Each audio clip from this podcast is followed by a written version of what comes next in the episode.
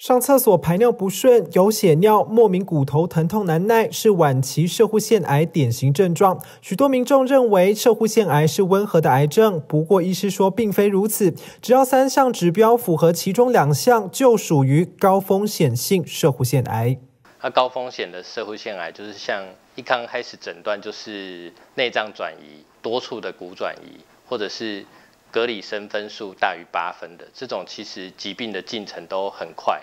其实它有可能刚开始没有转移，可是它会在很快的速度之内转移。高风险的社会性癌应该要早期做治疗。通常内脏的转移哈不容易有症状，真的有症状也是非常非常的默契。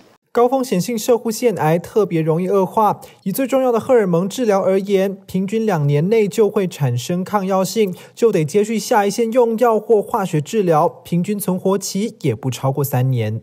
瓶颈的话，就是我们无法把男性荷尔蒙抑制到非常的完全。人体里面的男性荷尔蒙产生的地方有睾丸，好，大概占百分之九十，然后肾上腺在百分之十左右。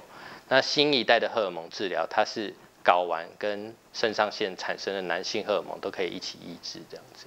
曾有一名七十八岁老翁，因为排便不顺，求诊大肠直肠科，后来被转诊到泌尿科，经诊断是高风险性射护腺癌肿块压迫直肠导致。经过新一代荷尔蒙治疗合并旧有荷尔蒙治疗，三个月后，癌细胞才大幅缩小，稳定控制病情。